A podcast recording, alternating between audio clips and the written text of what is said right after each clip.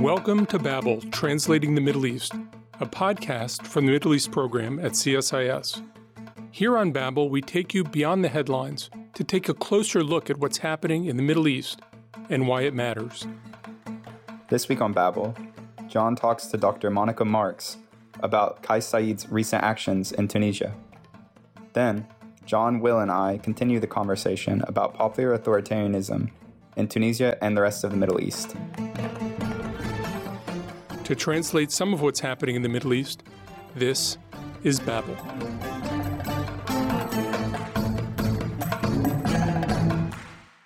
Monica Marks is professor of Middle East politics at NYU Abu Dhabi. Prior to joining NYU Abu Dhabi, she was a postdoctoral research fellow at Harvard University's Weatherhead Center for International Affairs. She received her PhD from St. Antony's College, Oxford. Monica, welcome to Babel. Hi, I'm so happy to be here. When did you first hear the name Kais Saied? You were living in Tunisia as an academic starting in 2011. When did his name first reach your attention? I first started hearing the name Kais Saied in the early years after the revolution, as the newly elected Constituent Assembly began debating various constitutional articles. Kais Saied was sometimes interviewed by local newspapers because he had a background as a constitutional professor. But nobody I can remember ever thought, hey, this guy might someday run to become president, let alone that this person could arguably make a coup attempt and potentially derail Tunisian democracy. Did it surprise you at the end of July when he did suspend the parliament? It did. And I think it surprised almost everyone, regardless of how closely they'd been watching Tunisian politics. He had a very populist discourse, making sweeping generalizations that demonized all parties on Tunisia's political landscape. To be clear, Tunisian political parties have not been very popular for the past couple of years. That's largely because of the stasis, the paralysis in parliament and the perception that things are only getting worse for everyday Tunisians on a socioeconomic level. But Kais would use this very sweeping language to demonize all parties. He started referring to them as viruses, for example. Folks who really had their ears smashed up against the ground are a lot less surprised. But I think even they didn't expect that he would go this far that quickly all at once. You mentioned that there was a lot of hostility to Parliament, and it seems a lot of that hostility was because of a widespread perception that Parliament wasn't performing very well. It wasn't performing very well economically. It wasn't performing very well in response to COVID. Why do you think that the system in which so many people had so much hope as a new way to govern Tunisia, when Tunisia had difficult governance problems, Parliament wasn't up to the task of, of fixing them.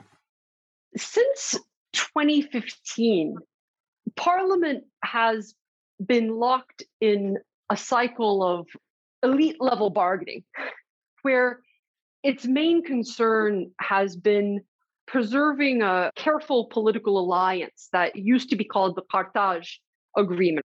Basically, when Ennahda and Nidaa Tounes found a temporary solution to their political problems back in 2016. But that agreement in the years since 2016 has really deteriorated. So there's been a constant attempt to work out a form of bargaining that allows the parties to basically avoid taking real accountability. I almost think of Tunisian political parties as a bunch of sailors who are somehow chained together on a ship. And when the ship takes on water, almost all of them suffer simultaneously because almost all of them have been involved in government. So it's almost as if the buck never stops anywhere.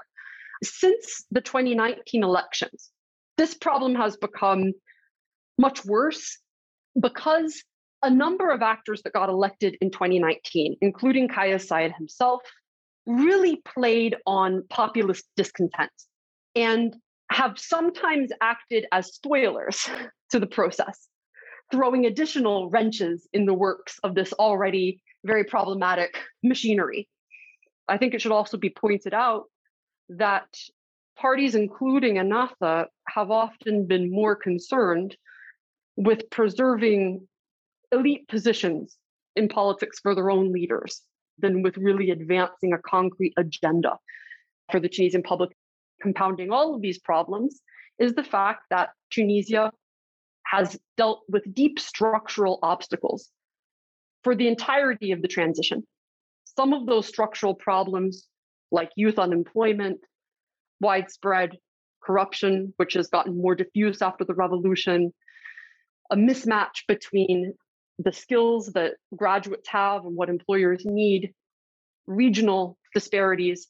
You know, a lot of those problems existed even before the revolution, and they haven't really gotten better. So, solving them really requires serious cooperation and serious forward thinking vision. And you remember, and I remember, there was tremendous enthusiasm in 2011 that democracy was going to be the answer to decades of autocracy in Tunisia and provide better outcomes. Is there any remaining enthusiasm for democracy in Tunisia? What is their enthusiasm for politically in the country? One editorial line that I saw some of the think pieces that came out in, in the initial wake of the July 25th announcement was this notion that Tunisians somehow don't want democracy. Did they ever want democracy? Were they ever really genuinely committed to this? And the subtext was almost like, have we in the West been duped? Were we wrong to believe?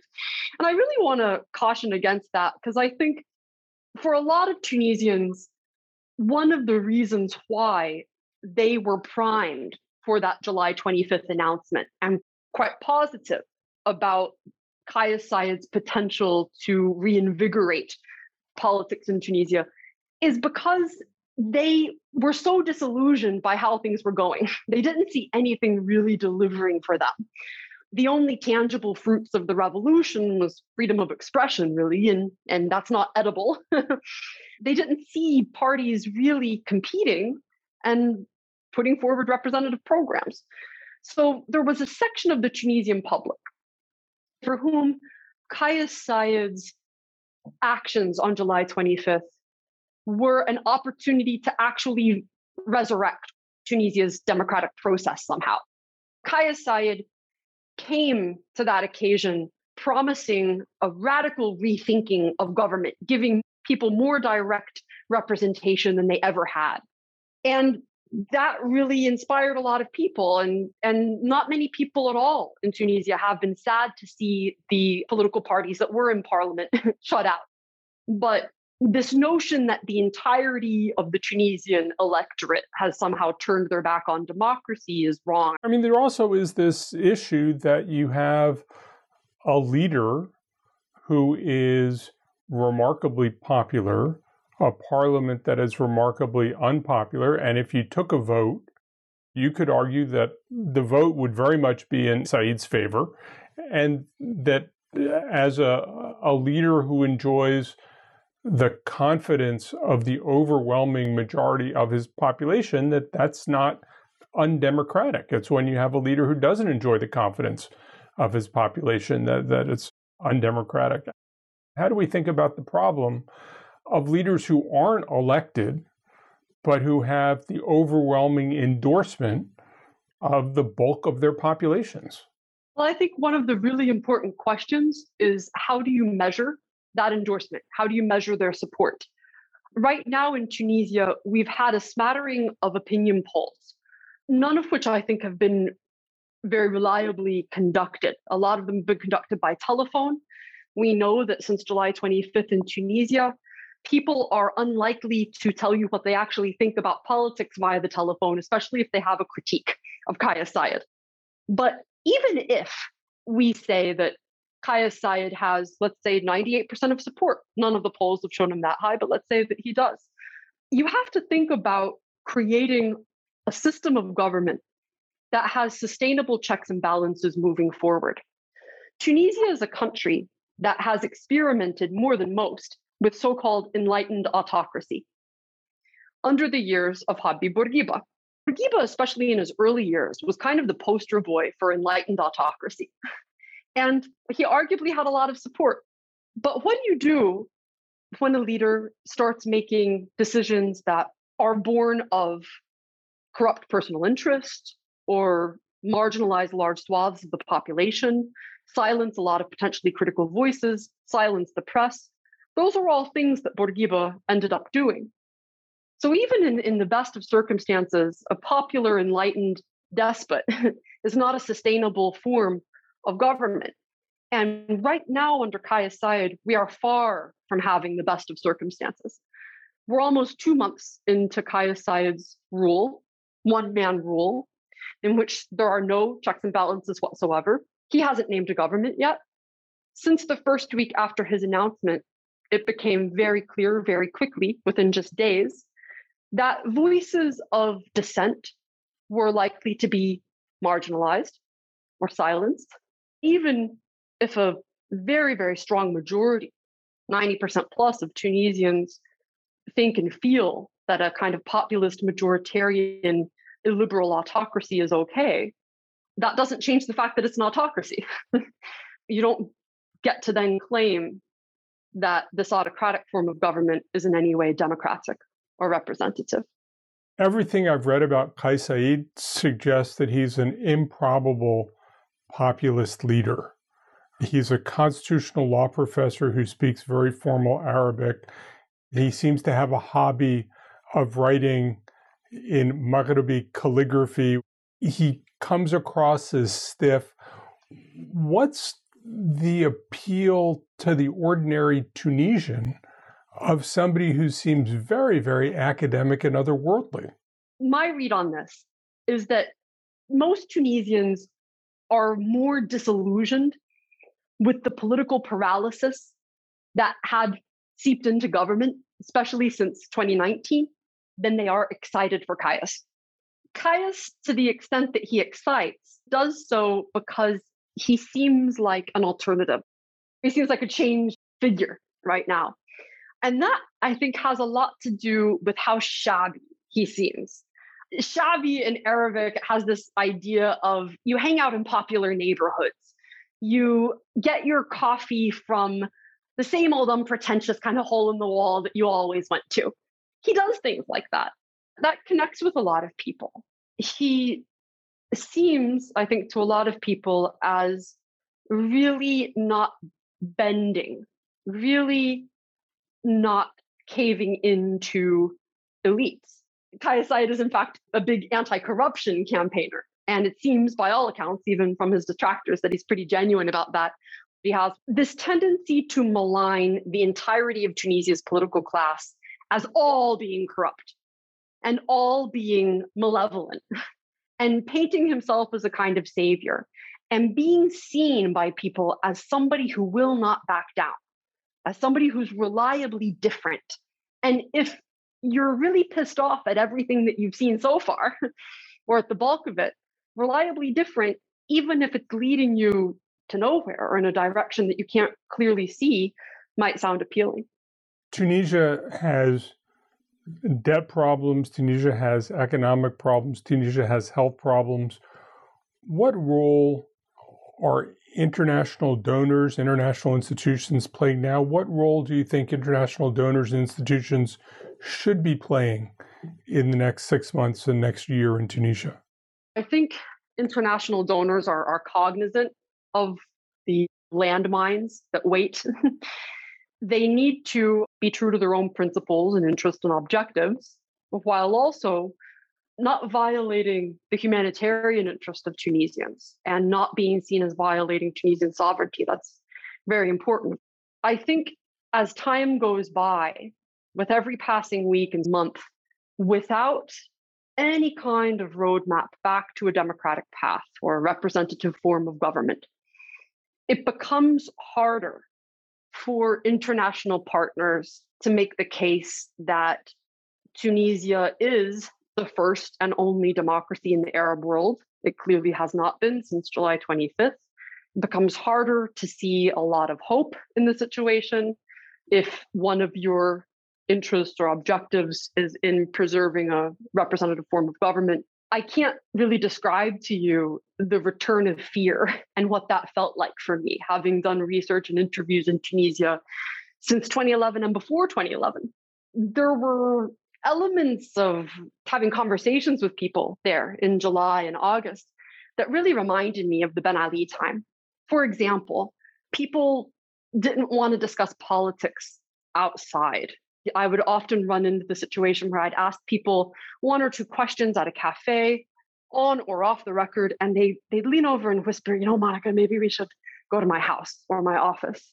This not wanting to talk about politics on the phone, a lot of self-censorship, a lot of fear, at least amongst people who are more critical of Kais or or people who really remember what the Ben Ali's years felt like. All of this has a very discouraging effect, of course, on I think a lot of international partners whose enthusiasm for working with Tunisia has had a lot to do with the fact that it's the world's first and only democracy. Ultimately, I think it's quite likely that the biggest threat to Kais Saied's rule in Tunisia vis a vis Western donors or Western governments will come more because he seems like a force of unpredictability. He seems like a person who's going to bring a lot of economic entropy to an already incredibly fragile economic situation. But Western democracies have to be careful here in the rhetoric of Kais and, and his supporters too. There's sometimes a very troubling, almost unifocal obsession with the role of the outside world and the outside world somehow always being against Kais or against us and what we're trying to do. So I think a risk in all of this for Western actors is that they don't feed into it. The biggest threat to his power and the, and the sustainability of it, it's domestic and it's, it has everything to do with people's expectations. There's a gigantic mismatch now between Tunisians' expectations and the reality of what Kais Saied can deliver.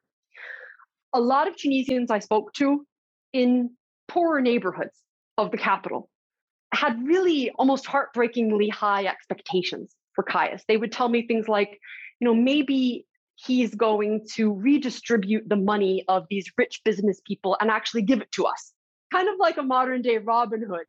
I also heard people say things like, I believe Kais is going to get the police off my back or off my son's back. I don't know what concretely he said to make anybody think that, but there's a lot of projecting. Bill Lawrence, an analyst in DC, has called it the Christmas tree effect. There's a lot of Christmas treeing going on where you hang all of your wishes on Kais. The expectations in Tunis in July and last month reminded me of how high the expectations were right after the revolution. The one big difference, though, is that now expectations tend to be framed negatively. So a lot of people want to see others hurting as much as they're hurting. This is very dangerous.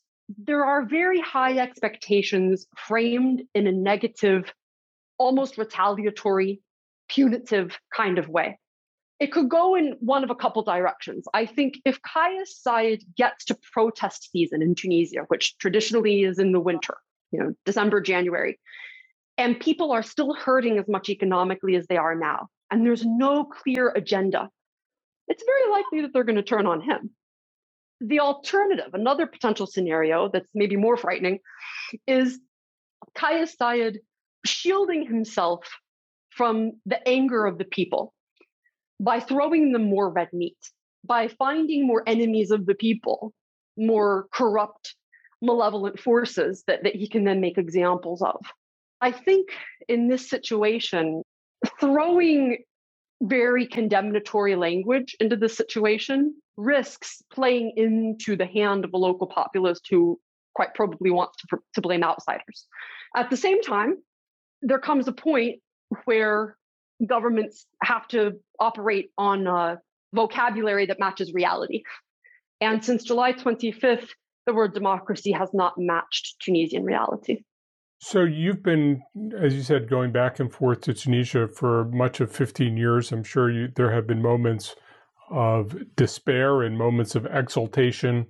How optimistic, how pessimistic are you about where Tunisia will be in three years based on what you're seeing now. Is it your sense that things are going to get much better, things will get much worse, or will things largely muddle along? I'm pessimistic. I wish I could say otherwise. I've never been as deeply concerned about the direction Tunisia is heading in since the revolution. We've seen major political crises unfold during this past decade of, of transition in Tunisia. The one that springs to most people's minds first is the 2013 Bardo crisis that was ultimately resolved with the help of a Nobel Peace Prize winning quartet, Tunisian civil society organizations. It looked like Tunisia was on the precipice back then, and they clawed themselves back through negotiation, through dialogue. And Tunisia has quite a history of doing this, edging up to the precipice and clawing their way back through negotiation and dialogue. Since July 25th, there has been precious little negotiation and dialogue, and none of it, for all intents and purposes, includes Kais Saied himself. Nothing approaching the old Nobel Peace Prize winning quartet. You know, a lot of people are wondering, will the old band get back together again? UGTT, the trade union, the Employers Association, the Tunisian League of Human Rights, and the Bar Association. But the answer so far is not really. And it's been almost two months.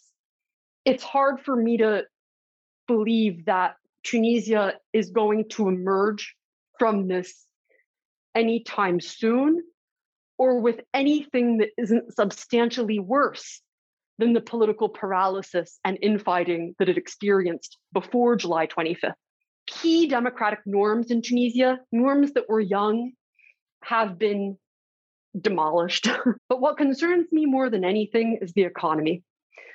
The economy, more than anything, I think led Tunisians to the point of despair where they found themselves on July 25th. And they remain at that point. Kais Saied has unveiled nothing approaching an economic plan. I think the very best case scenario, if he came out with a wonderful economic plan now and, and path back to elected representative form of government that would somehow be more efficient and solve all Tunisia's problems, we would still have at least a full year of intense capital fear and capital flight from Tunisia, just based on the actions that Kais Saied took in the first few weeks after the July 25th announcement. You can only imagine that for people who have much money and options right now, they're looking for any way to hedge. Even people I know who have nothing to do with business, people who are technocrats or, or quite academic, nerdy, civil society nerds, some of these people have told me off the record, you know, Monica, I labored for 10 years in this country. I really believed, I really, really hoped. But now let me know if you hear about a job opening. And that is extremely disheartening to see. You know, you have a, a number of, of highly intelligent Tunisians now starting to vote with their feet. And Tunisia needs those people. Tunisia can't afford to have more of a brain drain or a financial drain than it already has. So I wish I could tell you, John, that I'm more hopeful, but I don't see a single reason for hope since July 25th. What initially looked like a very deeply concerning moment for Tunisian democracy has turned into not just a trickle, but an entire parade of red flags. A lot of young people that I spoke to in Tunisia did not share my pessimism. One common refrain that I heard again and again from Tunisian young people was the sense that we are going to go out on the street and get rid of this guy the second that he shows signs of being a dictator. You know, I think he's already shown a number of signs that are dictatorial, but in my heart, I want to believe in what these young Tunisians are telling me as you can imagine, 2011 was one of the most inspiring moments I've ever seen. I'll never forget the day that the Constitution passed in January 2014. There really wasn't a dry eye in the House. But I don't think it's realistic this vision that a lot of Tunisian young people have of Tuensa, of the Tunisian people, as this kind of Teflon proof super race that's somehow completely inoculated against dictatorship because of their experience toppling Ben Ali. This idea that we toppled one dictator, we can do it again. You guys have no business being concerned about us. I sympathize with it very deeply. But, you know, never in human history has there been a group of people who are fully inoculated against the reemergence of, of dictatorship. There are always ladders down. Kais has reminded me of a cat stuck in a high tree, and everybody's trying to hand him a ladder. It seems quite clear now, going on two months, that he doesn't want to get down. I think wherever we land, if we're lucky enough to get ladders down from this situation, we're going to land lower than we started, unfortunately. We're going to have the expectation problem to deal with. I don't think the prognosis looks good any way you slice it, but I hope that changes. And I hope more than anything that I'm wrong. Despite a dark outlook, we'll continue to hope. Monica Marks, thank you very much for joining us. Next, John Will and I continue the conversation about popular authoritarianism in the rest of the Arab world. Marks described Kais Saied as an authoritarian populist. Where else have we seen this in the Arab world? You know, in some ways, it's hard to think where we haven't seen it in the Arab world. We've certainly seen it in Egypt a lot. You could argue that some of the monarchs in the Arab world are authoritarian populists. They are generally very popular, but they are also in control and, and they inherited their roles. But it feels to me like there's something different about Kais and, and she put her finger on it that he he doesn't have the personality of a populist. He really has the personality of an outsider. And it is that thirst for somebody who's not from the system, which arguably was responsible both for the fall of Ben Ali, but also for the fall of a parliament, which was never really able to get traction to resolve some of the really serious problems that Tunisians were grappling with. And I think a really interesting thing about him as an outsider is that he came to power without real institutional ties that can support him. And he seems to have taken these decisions since July the 25th necessarily without the backing of key elements of the establishment. And so it's sort of remarkable that he's been able to do it and that he hasn't faced any kind of pushback from the security sector, sources of support that usually are key to this seizing of power, like we saw in, in Egypt, for example. And there's not a party behind him, there's not an institution behind him. He's kind of running the whole operation out of his back pocket, which you might argue is less threatening because he, he can't dominate as well. But you could argue that it also leads to a certain amount of, of chaos because he can't really lock in the kinds of institutional changes that you need to address Tunisia's really serious economic and governance challenges. I think, John, you touched on this in your opening, but we seem to think instinctively that authoritarians shouldn't be popular, yet they often are. What are we getting wrong about authoritarians? We are really committed to the idea of democracy that sounds really good. And I think that populations around the world really are interested in outcomes. And they're increasingly less convinced that democracy leads to the better outcomes. It's partly because people look at the Gulf and they see higher standards of living without the democratic institutions. And you can make an argument, and my friend Mike Herb has made it, that a country like Kuwait that has a parliament operates less effectively and efficiently than some of the countries in the Gulf, like the UAE, that don't really have an independently elected parliamentary body. What we really got wrong in the Arab Spring was thinking that this was a thirst for democracy rather than results. And I think what the Arab Spring really was was a sense that this system will never give us good results and we need a system that will. One of the tragedies of Tunisia is after tremendous enthusiasm that a more democratic Tunisia would be one that would be more inclusive and, and meet more needs of the population. there really is a sense, and Monica described it at some length, this total dysfunction where politics had nothing to do with reality, nothing to do with grappling with the challenges of governance, and turned into showmanship and one-upmanship and, and deal making. And so having parties come into it and political institutions come into it didn't deliver better outcomes for the Tunisian people. It delivered a political game that eh, sought to deliver rewards to people who play the game, but left most Tunisians outside of it. And I think when we think about the appeal of autocrats, I think it might be helpful to think about it in different stages. At the first stage, the definition of populism is an appeal to sort of ordinary people that feel that their concerns aren't being recognized or addressed by elites. At the stage where a popular autocrat rises and gains popularity, it's because they can offer complete change. And quite often they haven't been tested. They don't necessarily have a record that can be probed, and they can make wide sweeping promises that they may or may not be able to fulfill.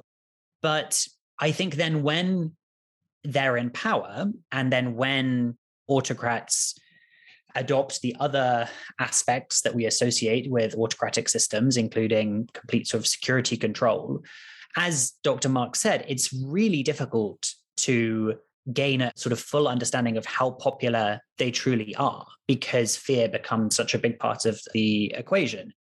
And I think you raise an important point that how somebody is at one point is not how they are in the longer term. And, and somebody may be popular at the beginning and turn more autocratic and more repressive and lose some of that support. I certainly remember when Ben Ali replaced Habib Bourguiba, his predecessor, there was elation that somebody who was old and sclerotic had been moved aside, and now you can have somebody dynamic who's going to open up the system. New leaders often promise to open up the system, but after a period of one year, two years, five years, it becomes clear the system's not being opened up, and you end up with a system which is static rather than dynamic. I think one of the advantages, and she was quite clear about this, is that you want checks and balances in the system.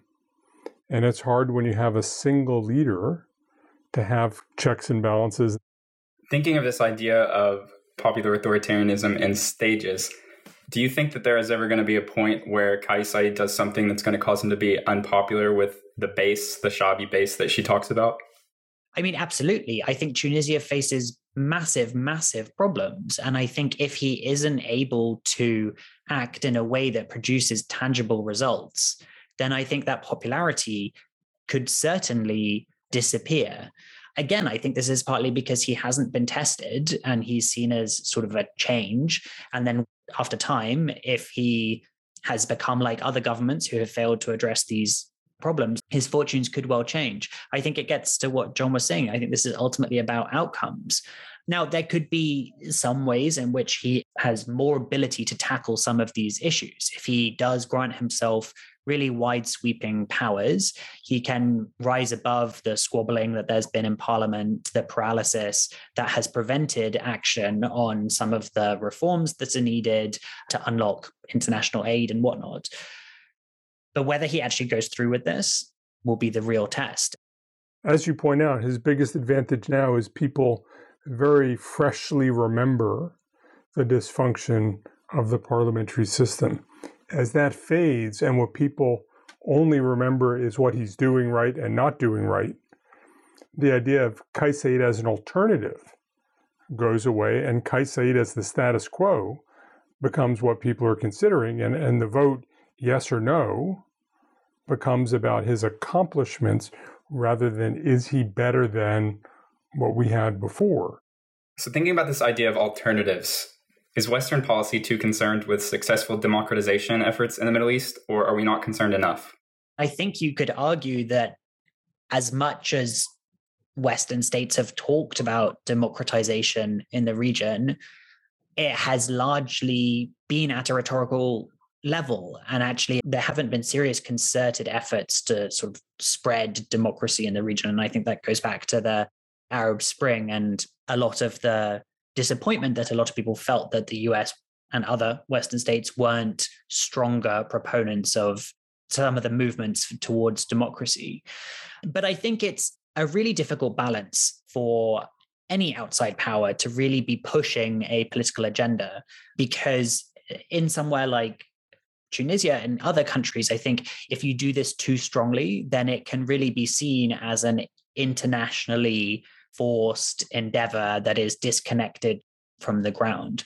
And so I think actually in a place like Tunisia, the way that the US has supported civil society and has tried to bolster some of these political openings has actually been more appropriate because it's been perhaps a bit less sort of in your face and I think has really produced results. I mean, right after July the 25th, I wrote a, a, critical questions about this and said one of the reasons why Tunisia is different to Egypt, say, is because its civil society is much more advanced. And I think in part that is because of some of the support for civil society that we've seen.